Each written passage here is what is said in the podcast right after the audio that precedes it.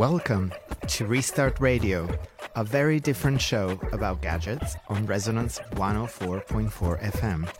This is a different show because, unlike most, we do not focus on the new shiny, shiny things to buy. We focus on the value in the stuff we already have. The Restart project aims for a shift of behavior towards a more sustainable and happier relationship with electronics. Our monthly community electronic repair events here in London are just the beginning. My name is Ugo Vallauri from the Restart project, and I'm joined by my colleague Jon. Hello. Great. So today we have a special pre Halloween show. Ooh. But we're not going to try to make it too scary, oh, except right. some of the topics we're discussing are a little bit scary at times. So we're talking about connected devices that other people would probably call Internet of Things. And Jon, tell me a little bit what you found in terms of a easy to access definition of all of this. Well, the easiest definition that you can possibly use for it is an everyday object uh, which is set to transmit and to receive data. They appear on a network, they're visible, they're identifiable, but basically they're talking in this wider network format. So that in theory also applies to your computer and everything else. I think I've heard a critique saying that Internet of Things is devices that are not primarily your communication devices, but that end up communicating, connecting to the internet or other networks. That's right. That's right. Um, I mean, usually when we start talking about Internet of Things, the things that will come up are not usually your smartphone or other devices you'd expect to be on a network already, but things like you know a network-connected kettle or um, a smart TV app. Um, you know, something that is traditionally a dumb device, which is now starting to uh, you know reach out and talk to other devices for whatever particular reason they do. Right. So, in order to learn a little bit more about all of this, we have today a special guest uh, connecting from Turin, Italy, Davide Gomba of a project called Casa Jasmina. Welcome, Davide. Hi, hi everybody. Hi, Restart Project. So, uh, Davide, uh, first of all, tell us a little bit more about what is Casa Jasmina. Well, Casa Jasmina is a mm, project we started back in 2015 with the aim of um, testing and exhibiting IoT devices or uh, more broaden open source technologies devoted for communication or design in a home environment. And uh, at the moment, there seems to be quite a lot of hype around everything to do with connected devices. And it, it- what's actually exciting uh, for you um, about all of this? Well, yeah, um, there is a very, very big hype around IoT, which stands for um, Internet of Things devices. Uh, one of the reasons why we are so interested in it is that since we have been working with open source hardware, uh, we tried to build our very own internet connected devices and these devices they're not necessarily connected to uh, the internet but they may also have conversation or communication with uh, other devices within the home in this way we are able to control better the way they talk to each other And uh, obviously, there are some issues around uh, worries uh, that, specifically when these devices connect to the internet, uh, something might go wrong. And listeners to this show have heard us rant about some of the common problems of data theft, lack of access uh, uh, to the full terms and conditions. And what do you see as most worrying based on your experience navigating between open tools uh, and software and the reality of what's happening at a, let's say, more mainstream level? Yeah, well, uh, what's happening now is that the power of electronics nowadays, the what they call Moore laws, expects the the size of the chips we're using to decrease every two years, which means that the devices that are able to be connected are uh, the more we go on, the more they become little. Um, what happens is that contrary on this, we have many, many devices that are bought from us as products, but later turn out to be services. I'm, I'm going to explain this in a better way. Uh, last year was this smart home thermostat called Revolv, um, which was mainly sold in the US, um, that was bought from Google Nest. What they did was that they turned it off from the internet because uh, it was a competitor to Google Nest. And all the people that were using this thermostat within their houses, they had their service disconnected, which basically meant that they were not, they didn't bought a product, they bought a service, but they, they weren't aware of. Right, and actually, we did mention this in an episode about a year ago, and the same does apply to a lot of other devices that rely not just on having software support in them, but having servers uh, with the service running on. And so, if the server gets unplugged, often you figure you learn the hard way that that device was only half smart in a sense. Yeah, in a way, it's exactly what happened to the uh, unfortunate, unfortunate owners of the Revolv, and what happened to many other customers uh, all around the world when they were, for example, the, the Pebble watch was bought by Fitbit, and Fitbit was, uh, in a way, more gentle. They released a, a, a latest firmware that were uh, enabling the customers, the owners of the Pebble watch, to use the Pebble watch as it was without the cloud after it, which was in a way a better solution. But the point is that we want products to be to rely on to rely on in a more uh, consistent way. Uh, on this topic, I uh, I was in London last weekend, and I uh, joined a workshop held by my friend Alexandra Deschamps-Sonsino about the IoT mark, which is something she's working on since last June and wants to uh, create a quality mark after this IoT project, which aims to work on sustainability on the on the production chain of the products, but also works a lot on the on the on the rights behind of it, which would uh, uh, consistently um, stop this very very uh, unfair approach some producer had towards their customers. It, it's interesting that you you mentioned uh, a couple of things that connect directly with uh, the interests that we we follow and some of our favorite topics. I mean, we we've had Alex as a guest to our podcast in the past, and uh, in regards to the Pebble, we were at uh, MozFest this last weekend, and I spoke about our fears around software obsolescence and bringing exactly the case of the Pebble that, yes, at a software level, might have received a gentle final um, piece of software but at the same time, that whole product line got completely disconnected and re- retired by the new owner Fitbit. And uh, what that means is there isn't any support hardware wise for anything that happens to those hundreds, probably hundreds of thousands of of uh, watches around the world. And uh, and that is problematic. So if you have a fault with a battery or any other hardware problem, you're out of luck. So th- the problems of software and hardware seem to become more and more intertwined um, the more we move to these connected devices. And as you said earlier, the fact that the chips are getting smaller and smaller means, and tell me if I'm reading too much into your words, that people that design these products don't seem to even consider the possibility of repairing these products. Well, yeah, that is very close to correct. Um, on the other on the other hand, uh, the some some say the Moore's law is stopping or is slowing, slowing.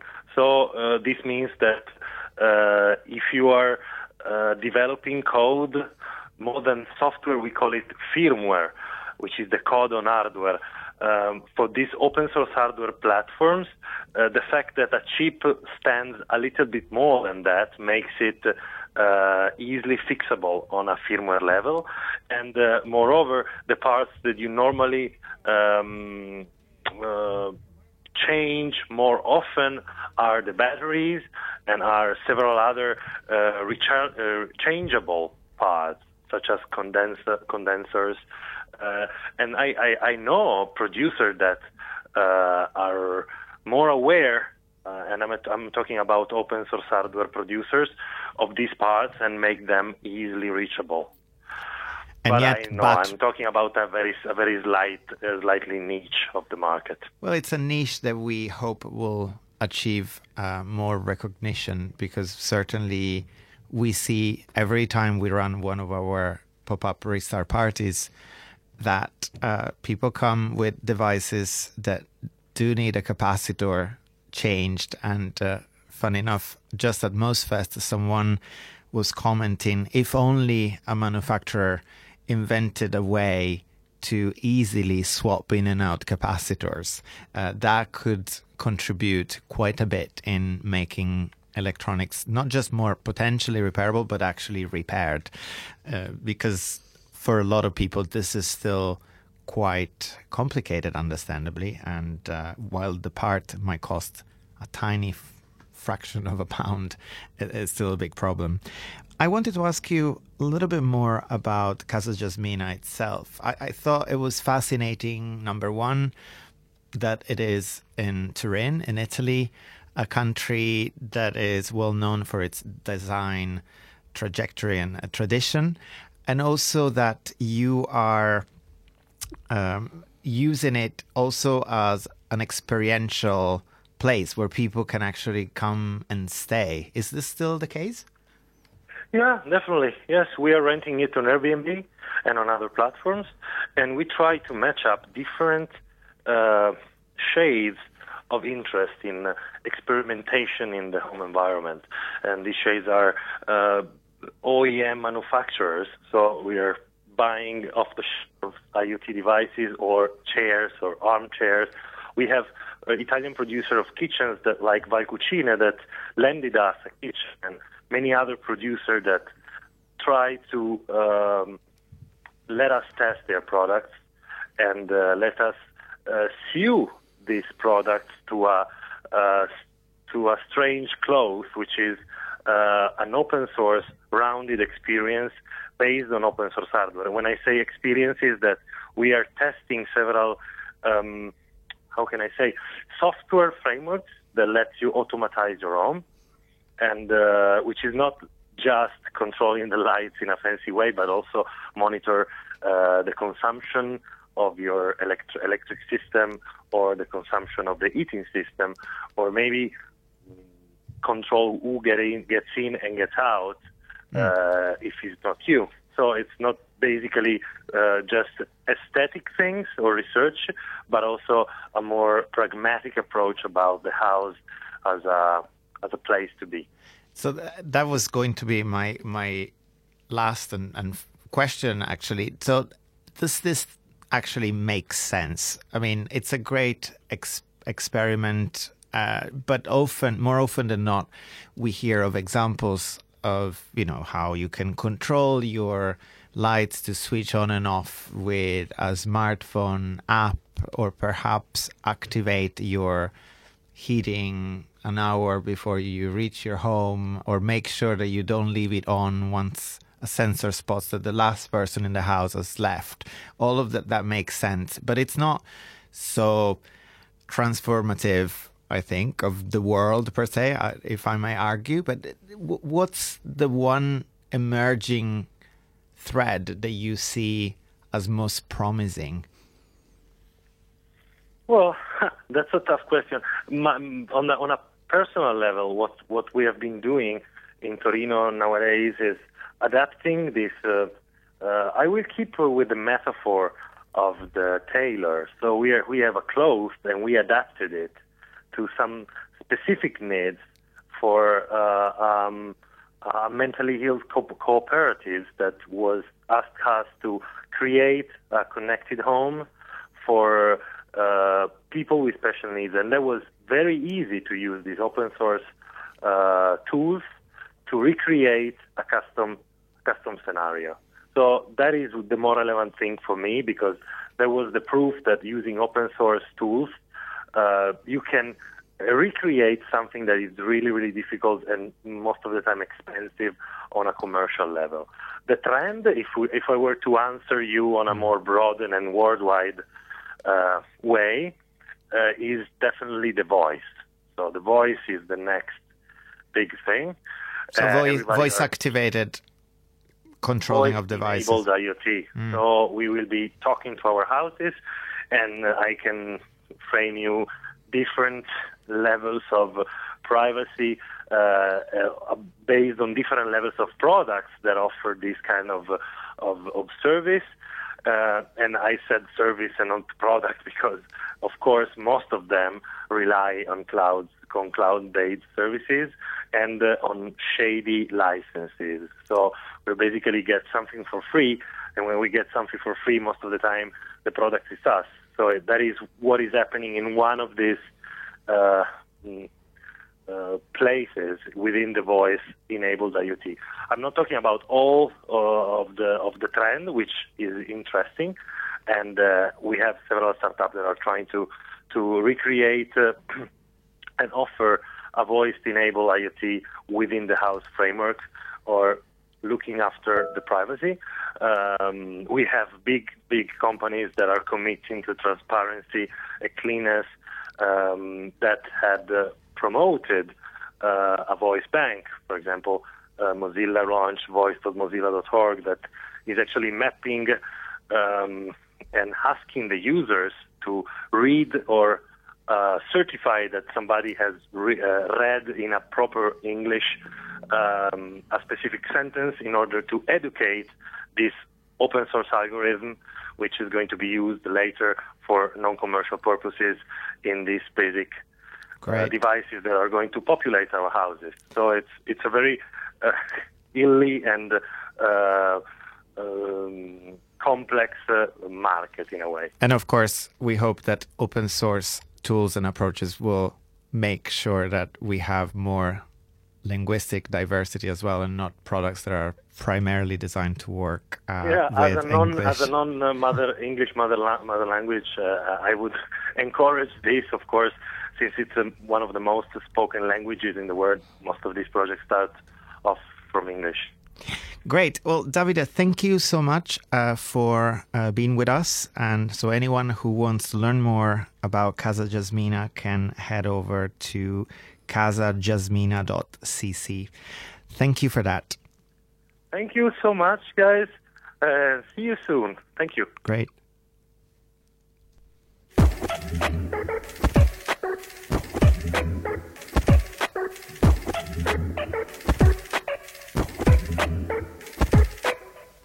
You are listening to Restart Radio on Resonance 104.4 FM, and today we're talking about Internet of Things and or connected devices. Jon, so what do you make of that? Well, it's interesting to use the uh, the metaphor of the tailor because when you think of like how Internet of Things or network enabled devices are evolving. You know, you, you think of how we can take a traditional device and then evolve it to meet some sort of perceived need, or you can also argue the more pessimistic way of needing to sell us something new uh, just because there's an opportunity to sort of make money in dis- disruptive fashion. And certainly the Juicero uh, was one we've made fun of endlessly, the internet connected uh, juice maker um, which enabled you to make juice remotely or you know wherever you wanted to. Using a packed of fruit, which you could have also squeezed without the actual machine. Exactly. So yeah. If, if, you wanted to go uh, offline for but that. But y- you've done a bit of research on other potentially worrying developments in this arena. So, what was the worst example? Or oh, strangest, rather? Well, put it to you this way. I mean, the Juicero, not everyone drinks juice all the time. But what does everyone do most of the time? Wear clothes. So how about this internet-enabled smart belt? Okay. We call it the Belty. You can charge your phone with it. It adjusts automatically when you eat too much food. It's based on an algorithm. It's got a little light on it. It's brilliant. It's great. Right. Only $159. Right. And and, and it connects in which way? Um, so it's not actually internet connected directly. It connects through an app on your smartphone. So in theory, um, and I haven't looked into this too far. In theory, you could uh, use your smartphone to adjust your belt if you wanted to. Um, another great example uh, on the accessories front is. Uh, internet, or not internet enabled, but NFC enabled flip flops, uh, which reportedly have a chip in them. Um, and you're probably saying, well, what could a chip in your flip flop do? Um, and this is where Internet of Things t- kind of fails because it's not done well. All it does is connect to an app on your phone, which then gives you advertisements for various goods and services. Brilliant. Doesn't tell you anything about how you're walking. Okay. However, Internet of Things are not just jokes, and they also serve purposes that are quite serious. So I don't want us to sound like we're always making fun of the most ridiculous tech projects, which I'm sure existed as such before we decided to connect everything to the internet. So there are some devices that uh, also can be a lifesaver, and previously they didn't necessarily connect to the internet, and now they do. Uh, people know about pacemakers, but there's actually other developments that are happening. Absolutely. Um, one of them, one something that's happened very recently is um, the development of testing what they're calling an artificial pancreas for diabetic patients. Um, so, if you're not familiar with that is what that is, um, type one diabetics, people who are dependent on using insulin, um, can now effectively replicate the functioning of their pancreas, which is the organ that produces insulin within the body. Um, how this is done is using a combination of different devices. So uh, you obviously have a smartphone, which serves as the controlling unit and the internet connected device. That then connects by Bluetooth to what's called an insulin pump. Uh, which is a small device about the size of um, a very small cell phone or a pager um, that delivers a steady supply of insulin into the body. Um, so it's connected into the body via a small tube. And then that in itself connects to um, what's called a continuous glucose monitoring system. Um, this also inserts into the body and takes a constant reading of the diabetic's blood sugar. So, what will then happen is you will get a constant reading of your blood sugar, no more need to do blood tests repeatedly for that. Um, that then gets connected to the insulin pump, which will then deliver that. And that is then controlled by an algorithm that comes over the internet to the smartphone. And that obviously is a very positive innovation for people that need it. And yet it connects to the internet or it can connect to the internet via Bluetooth or other protocols. And so potentially that also poses trouble the moment someone might be able to take over uh, that device and Absolutely. potentially seriously harm uh, or fatally harm, harm uh, the person who has it in their body. Absolutely. I mean, um, insulin pumps, um, and I shouldn't say this too loud, being a wearer and user of an insulin pump, are very easy to hack already. Um, they don't have a good security suite. And probably the bigger problem um, would be, you know, what happens if that algorithm goes wrong? You know, what happens if that reading goes very, very wrong? Um, you know, the um, app on the phone could be delivering 100 units of insulin as opposed to 10 units of insulin, uh, which obviously would cause somebody to go to into a coma very quickly. Um, and also, it's sort of built on technologies that aren't entirely proven themselves. So the continuous glucose monitoring system is only accurate up to 15 minutes ago in theory, you could go comatose in 15 minutes, and the rest of the system would not be able to adjust um, and cause you to go deeper into coma or possibly even face death.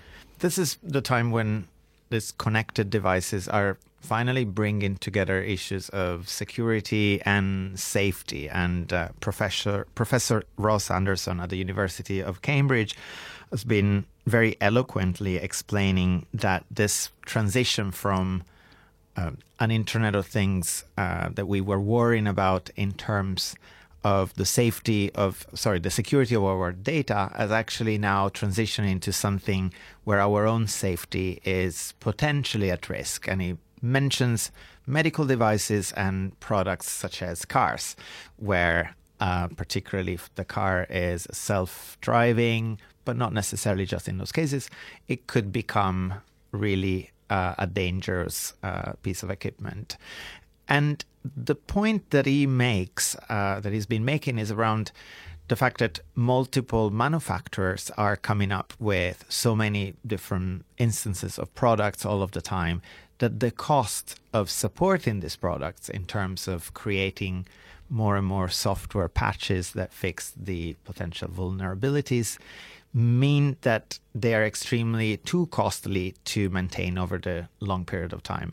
And while he argues that for consumer products like smartphones, people seem to be okay with upgrading them every two or three years. We, are not so okay with that, but the, the, most people tend to do that.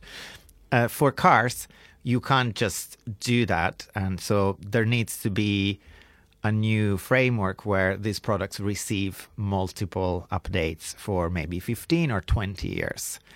And for most consumer products, this is never going to happen. It seems to, uh, we seem to imply from from his uh, argument. W- what do you think?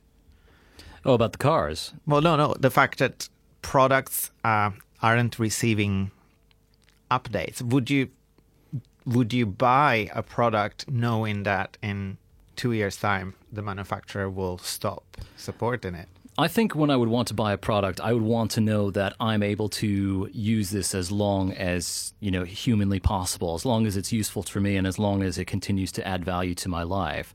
So if I if I were to venture into buy a very big uh, big ticket item, like if I were to going back to the example of the artificial pancreas, if I knew that um, this software wasn't going to be developed beyond two years' time, then I would not put my life on the line to use such, you know, such a, a particular suite of technology.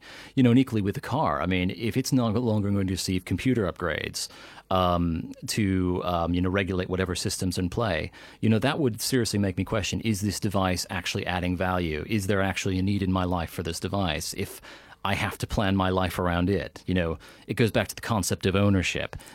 Yeah, so there seems to be some consensus around the fact that it's too costly to support all these products for an extended period of life.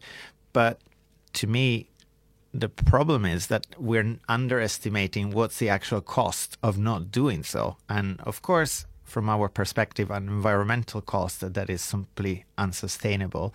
The more and more devices um, we we connect to the internet, but also the actual economic costs of all the money that people have invested in buying products that all of a sudden they kind of have to go back and buy another one. I don't think anyone has calculated how many billions and billions of pounds uh, per year that equals to, but we love to learn more about that. Yeah, and certainly, I mean, the Internet of Things field is going to grow to about 30 billion objects by 2020. So if we don't know the cost, we certainly know it's going to be huge, and it's going to be a growing issue in the next coming years. So, for a ray of hope, um, we recommend uh, uh, you check out some of the talks uh, that happened during our FixFest, the first global gathering of community repair particularly one at fixfest.org with Alison Powell from the London School of Economics and Kyle Wiens from iFixit discussing whether our right to fully own products and repair them is in contrast with keeping products secure on a longer period of time. And small spoiler, it's okay. It's possible to get, get both going at the same time. And if you do have a old device that needs some attention, something slow, something broken, we've got two restart parties coming up this weekend. One out in Chingford, Chingford Parish Hall from 11 to uh, 2, and another one out in Ruislip at uh, Ruislip Manor Library from 12 to 3. So we'd love to see you there. All of those on Saturday, and find more information about upcoming events on the restartproject.org and follow us on social media at Restart Project on both Twitter and Facebook and Instagram. Thank you for listening. And closing music is a collaboration of Cassini Sound and our friend Faraz ah, yes. from uh, a project that sadly no longer exists, but thanks for making it.